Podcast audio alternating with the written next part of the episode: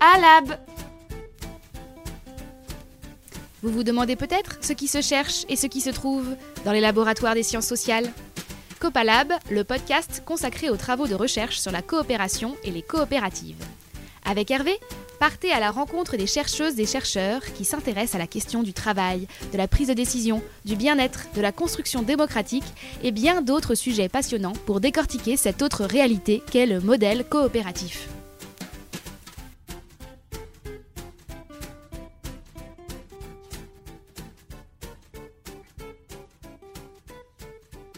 Justine Ballon est doctoresse en sciences économiques. Elle a soutenu sa thèse le vingt et un octobre deux mille vingt.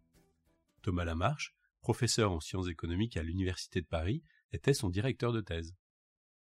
Aujourd'hui, Justine est postdoctorante au Laboratoire commun Destin au sein de la Maison des sciences de l'Homme et de la société de l'Université de Poitiers. La thèse présentée porte sur les modèles socio-économiques des coopératives d'activité et d'emploi, ou C A E. Ces coopératives ont la particularité de rassembler des travailleurs autonomes. Ils font le choix d'en devenir membres en vue de bénéficier du régime d'emploi d'entrepreneurs salariés associés. Dans cette thèse, la chercheuse qualifie la multifonctionnalité des C A E. Elles produisent non seulement des biens marchands, mais aussi de la coopération, des liens sociaux, et cetera. Rappelons peut-être que les premières coopératives d'activité d'emploi sont nées en France il y a environ vingt-cinq ans, pour accompagner les personnes qui souhaitaient créer leur activité. En leur proposant de participer à une même entreprise collective, qui mutualisent des fonctions juridiques et comptables et favorisent l'apprentissage mutuel, les C A E visent à conjuguer l'autonomie, dans la définition de son activité, le choix de ses clients, de sa production, et la solidarité, qui limite les risques d'isolement et favorise l'entraide. Elles sont aujourd'hui environ cent cinquante sur le territoire national, sous forme de S C O P, Société coopérative et participative, ou de S I C, Société coopérative d'intérêt collectif. J'ai pu interviewer Justine Ballon lors des dernières Bigre rencontres à Sète, ce grand rassemblement de coopératives et coopérateurs, principalement issus du mouvement des coopératives d'activité d'emploi, il y a déjà deux étés. Aujourd'hui, le manuscrit de la thèse est disponible en ligne et Justine travaille à sa déclinaison sous forme de bande dessinée avec deux entrepreneurs salariés de Coopaname, la plus grande des C A E françaises. Mais avant que cette bande dessinée soit disponible pour le grand public, Justine a bien voulu partager avec nous quelques-uns des résultats de ses travaux et éclairer ainsi de nouveaux aspects du fonctionnement des coopératives d'activité et d'emploi. Justine, est-ce que tu peux nous, nous résumer finalement ton parcours euh, sur la thèse avec peut-être euh, trois questions. Qu'est-ce qui t'a donné euh, l'envie euh, de traiter ce sujet et d'y consacrer autant d'efforts et de temps euh, Quelles ont été les principales étapes peut-être ou appuis que tu as mobilisés euh, pour euh, ce travail? Et puis troisièmement, ce, que, ce qu'attendent tous les auditeurs, bien sûr, c'est euh, quels sont les trouvailles, les éléments qui te paraissent euh, les plus marquants et euh, que tu as le plus envie de partager avec les coopérateurs pour qu'ils puissent eux-mêmes euh, réfléchir et faire avancer leur projet. Ok. Tout a commencé avec la découverte de Coopaname. Donc, projet politique m'a passionnée. Et aussi les, les liens entre les personnes qui étaient créées. J'ai découvert la recherche-action. Et ça a été euh, une découverte qui m'a, qui a motivée. Euh, c'était un moyen pour moi d'explorer vraiment toutes les questions que j'avais, que j'avais sur ce modèle. Parce que je suis assez curieuse. Et donc, je me pose beaucoup de questions sur comment ça fonctionne, et cetera. Et j'ai remarqué euh, qu'il y avait un décalage entre le projet politique et notamment les conditions de travail des salariés de l'entité mutualisée, mais aussi des entrepreneurs. De la manière dont ils arrivaient à développer leur activité, par exemple, pour les entrepreneurs. Et pour les salariés de l'entité mutualisée, c'était euh, la surcharge de travail. Et finalement, ils retrouvaient beaucoup de sens dans leur travail, et à la fois, ils étaient en souffrance. Donc ça, c'était le point de départ de ma thèse et euh, j'ai eu la chance d'avoir une coopérative qui était intéressée par ce projet. Donc euh, je me suis lancée et j'ai voulu questionner la manière dont on pouvait articuler un projet politique, des valeurs, une utopie vers laquelle on a envie d'aller dans un modèle économique qui fonctionne dans le système capitaliste marchand dans lequel on vit. Un environnement, a priori, pas vraiment compatible ou favorable. Tout à fait. C'est ce que je qualifie de contexte hostile. Et dans mon questionnement, il y avait aussi euh, l'importance de la, bah, du respect de, de la personne dans ses choix de décision, de ses choix de vie, euh, donc dans l'autonomie, dans le travail dont elle pouvait disposer, qui pour moi était, euh, qui pour moi est un élément euh, crucial euh, pour comprendre le modèle des, des C A E. Donc là, on touche à la fois à l'organisation du travail, à son sens et à la gouvernance démocratique. Euh, donc qui est un échelon un petit peu plus haut. Pour mener cette recherche, donc j'ai choisi euh, une démarche de recherche-action dans la suite de Coopaname, mais en me l'appropriant, puisque moi j'avais une démarche euh, qui s'intégrait dans le parcours universitaire, qui nécessitait de travailler un petit peu plus cette question que ce qu'avaient fait notamment Stéphane Veillère, Joseph Sangiorgio, puisqu'on n'avait pas exactement la même posture. Donc j'ai dévoré euh, Henri Desroches, qui m'a beaucoup aidé à me situer. Euh, donc j'ai décidé de mener une recherche-action euh, participative intégrale du fait de ma posture, où j'étais à la fois euh, une recherche, j'ai fait à la fois une recherche pour l'action, euh, donc pour les coopératives, par l'action, en étant moi-même dans l'action, euh, et avec les acteurs. C'est-à-dire que j'ai essayé de tout au long de mon processus de recherche d'être avec, euh, de travailler avec les acteurs. Ce qui est la définition que tu donnes de la recherche-action finalement euh, ouais, intégrale, la... c'est-à-dire par, pour les acteurs, avec eux. Exactement. Et là, je m'appuie sur Desroches. Merci à lui.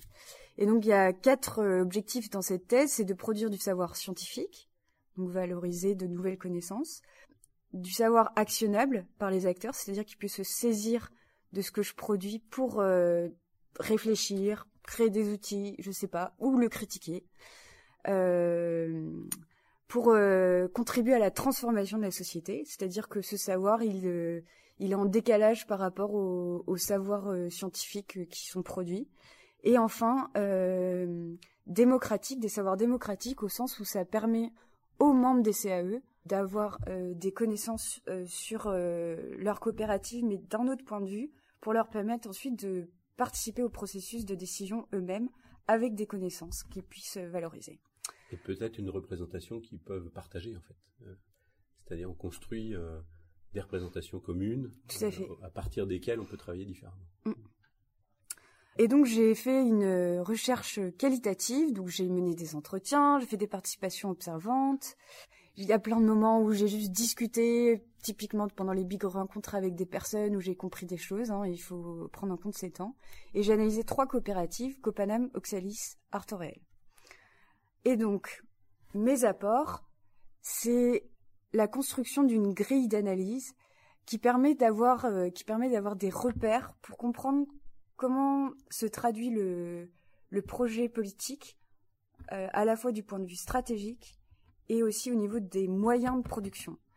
Et pour cela, euh, ce que j'ai fait, c'est que j'ai cherché à comprendre comment se formaient les compromis entre ces différents éléments qui combinent euh, du politique, du social, de l'économique, euh, qui impliquent différents types d'acteurs, qui impliquent différents types de fonctions, qui sont marchandes, qui sont euh, plutôt d'ordre de la réciprocité ou qui sont plutôt de l'ordre de la mutualisation, euh, avec une, une réflexion sur ce qui est individuel, collectif, voire les deux, en m'intéressant aux différents niveaux de production d'une C A E, qui a son importance notamment pour euh, mettre en œuvre cette autonomie dans le travail, la rendre possible.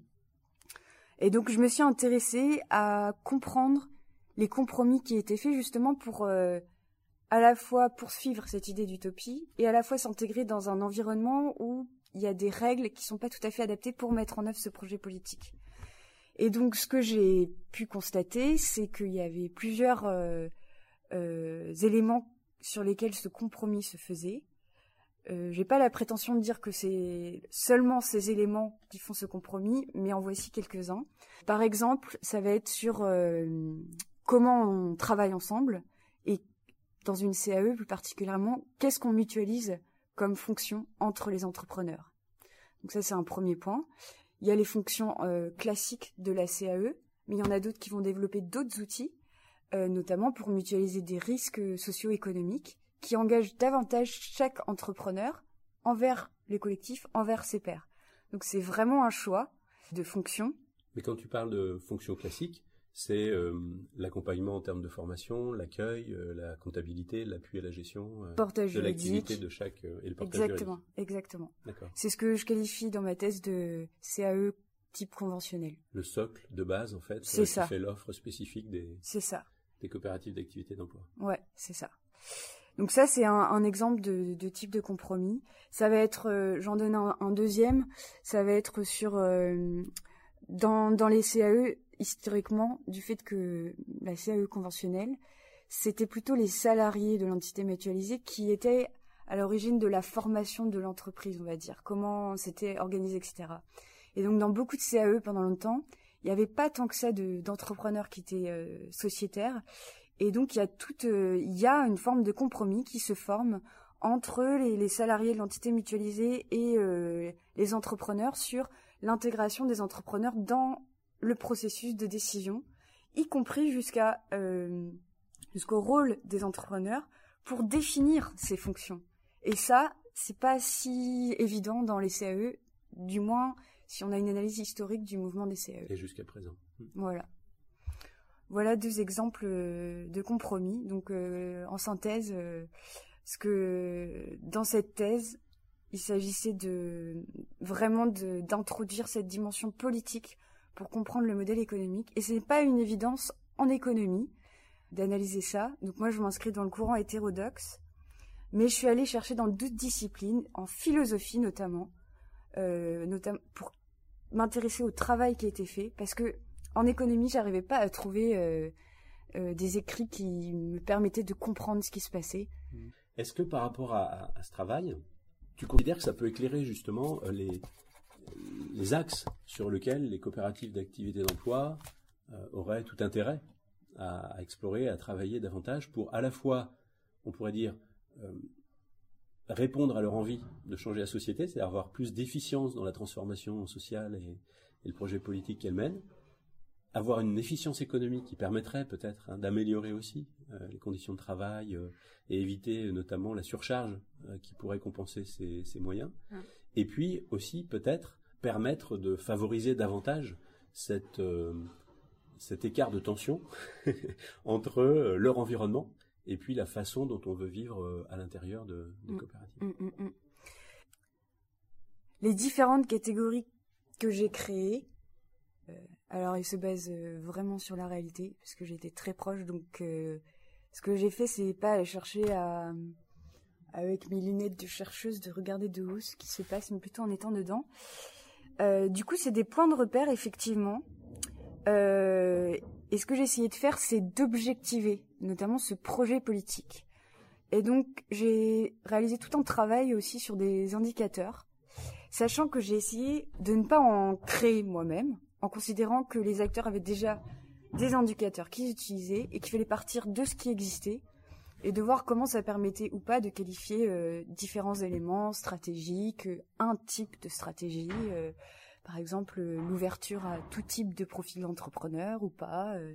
Donc il y a ce type d'indicateur et sinon j'ai pas essayé de mesurer tout non plus parce que je crois que c'est pas l'objectif euh, de chiffrer tout. Néanmoins, c'est ce que demande euh, le système. Moi, je pense que dans tous les cas, euh, il y a des éléments qui vont permettre une réflexion pour les coopératives. Il y a quelque chose aussi que j'ai cherché à faire, c'est de dire on n'oublie pas le projet politique, mais on lui donne pas non plus euh, toute la place, parce que sinon c'est aussi dangereux pour toutes les personnes, et pour moi ça remet en question l'ensemble du projet politique. C'est-à-dire que euh, si on veut euh, inventer, euh, par exemple, créer une monnaie euh, interne, Euh, sujet qui revient souvent dans les discussions au bout d'un moment. Et comment on le fait, et cetera. Et bien, le temps de création de cette monnaie interne, qui est du temps euh, non rémunéré, notamment pour les entrepreneurs, qui, pour euh, les personnes de la structure euh, des salariés de l'entité mutualisée, c'est du temps en plus de tout leur travail où ils sont déjà en surcharge de travail, bah, ça pose un problème, en fait. C'est que c'est une utopie qu'on a, vers laquelle on a envie d'aller, mais en fait, ça met en difficulté les personnes. Donc, euh, pour moi, là, il y a, dans ce cas-là, peut-être, je dis pas en soi que réfléchir sur une monnaie, ça, ça met en difficulté le, la coopérative, mais c'est une vraie réflexion à avoir sur comment on fait, avec quels moyens on a. Et je pense qu'il y a vraiment une, réf- un peu comme calibré, en fait. On a une utopie, on va aller vers, et on va faire avec ce qu'on a. Et je crois que c'est ça que j'essaye de, de montrer dans ma thèse, comment on fait avec ce qu'on a. Ça ne veut pas dire qu'on doit se restreindre à ce qu'on a. C'est bien d'être visionnaire, d'aller voir plus haut, mais ne pas oublier euh, qu'il y a vingt-quatre heures dans une journée, que dans une C A E, on n'a pas beaucoup de sous, euh, que euh, bah, les gens ils ont besoin aussi de faire autre chose que de la coopération, euh, faire de la musique, euh, aller courir, euh, planter des choux, j'en sais rien. Euh, et du coup, qu'il faut prendre en compte euh, ces éléments, qui est absolument pas une chose facile à faire. Et du coup, c'est le modèle que j'ai créé, c'est pour voilà donner des points de repère. C'est absolument pas une leçon à donner au C A E, parce qu'il y a plein de dirigeants qui ont beaucoup plus d'expérience que moi. Mais voilà, d'avoir ces, ces repères, de dire ok. Et l'objectif, c'est que les, les coopératives puissent vraiment les utiliser en s'appropriant, en, en changeant les titres, en inventant leurs propres indicateurs à partir de cette proposition. Voilà. Est-ce que, finalement, tout ce, ce travail et tous ces apports ne renforcent pas l'attention à deux points euh, essentiels, euh, le point de la vigilance à, à la souffrance, en fait, enfin, le, le, la capacité de ne pas oublier euh, l'attention portée à la façon dont les gens euh, vivent les choses, et à ce qui, même sous des aspects de, de volonté, de générosité ou d'ambition, pourrait finalement aggraver hein, leurs leur difficultés, et Euh, finalement euh, l'envie ou le besoin de réfléchir véritablement à une démarche stratégique, c'est-à-dire justement, euh, sans oublier l'ambition et le projet politique, comment on tient compte à la fois des moyens dont on dispose et de la réalité des personnes qui composent le groupe, mais aussi des contraintes de l'environnement, puisque lorsque tu parles de système tout à l'heure, je suppose qu'il y a un environnement qui veut normer des choses, qui veut euh, faire rentrer dans des cadres, qui exige des comptes d'une certaine manière, et euh, qui est intériorisé par les gens. Qui est intériorisé par les gens et qui crée euh, à la fois cette tension entre ce qu'on a envie de faire et ce qu'on nous demande de faire. Et, et au-delà de, de cette volonté d'autonomie, la, la prise en compte d'une forme de, de réalité, en fait, hein, de, de, à la fois du monde extérieur et de nos propres limites, permet peut-être de, de mieux mesurer les marges de manœuvre et les points sur lesquels il serait le plus utile du... de mobiliser le travail collectif et individuel. C'est ça, c'est ça. Et je crois que le, le compromis, c'est euh, un compromis avec soi et un compromis avec le collectif. C'est-à-dire que dans mon travail, euh, ce qui n'est pas si courant en économie, je trouve, c'est que j'ai essayé de faire euh, un lien entre le niveau euh, de la personne, et ça, c'est pour ça que j'ai analysé le travail, le rapport au travail, le faire... le sens aussi, et au niveau de l'organisation. Et donc là, ça va être plutôt euh, comment l'ensemble des personnes arrivent à, à mettre en, en, en dialogue leur vision, qui sera euh, inévitablement euh, différente, mais comment on essaie de, de, de s'accorder sur un certain nombre de choses qui fonctionnent. Et je crois que c'est au moment où il y a trop de, de désaccords, de désaccords d'âge, j'aurais même envie de dire, que bah, oui, la musique, elle est moins belle, quoi.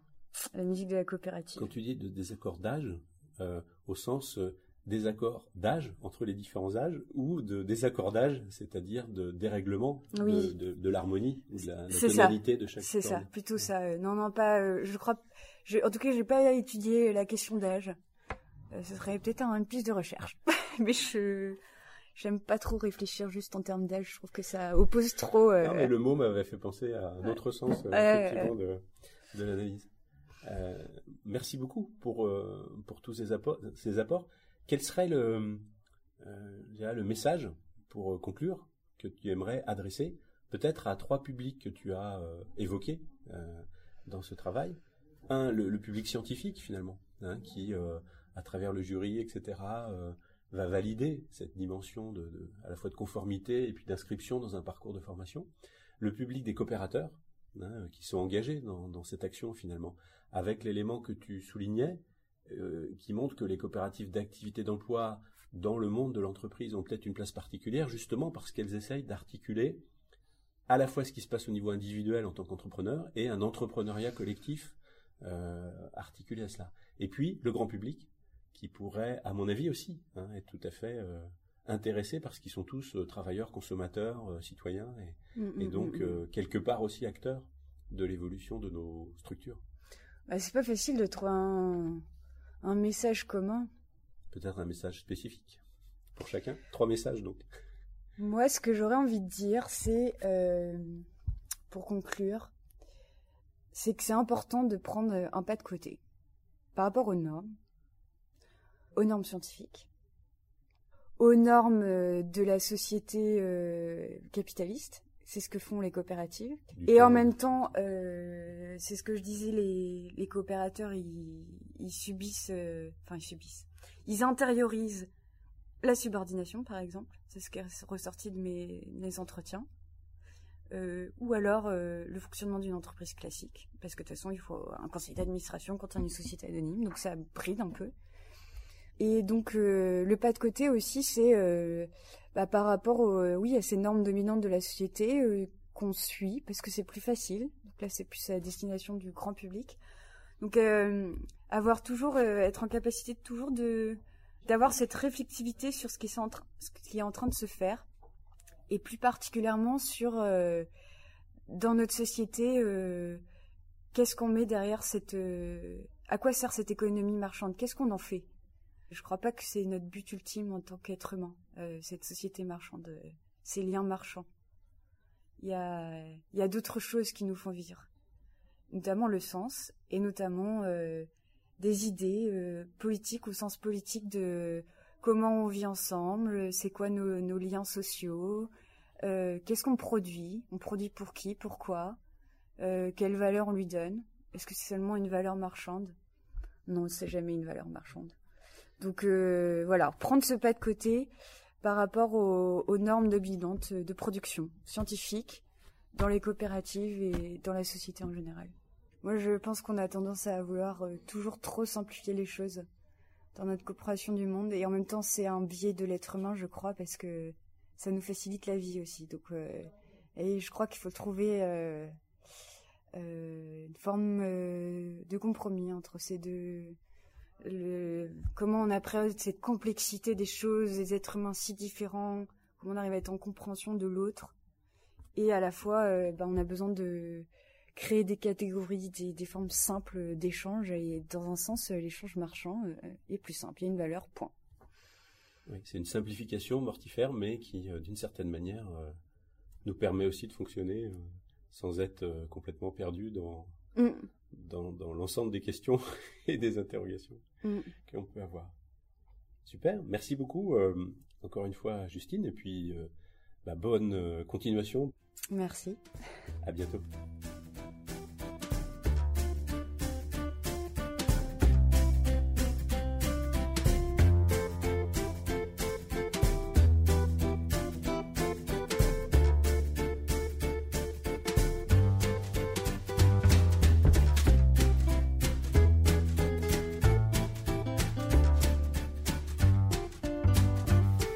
Voix coopérative, une production Manucoop.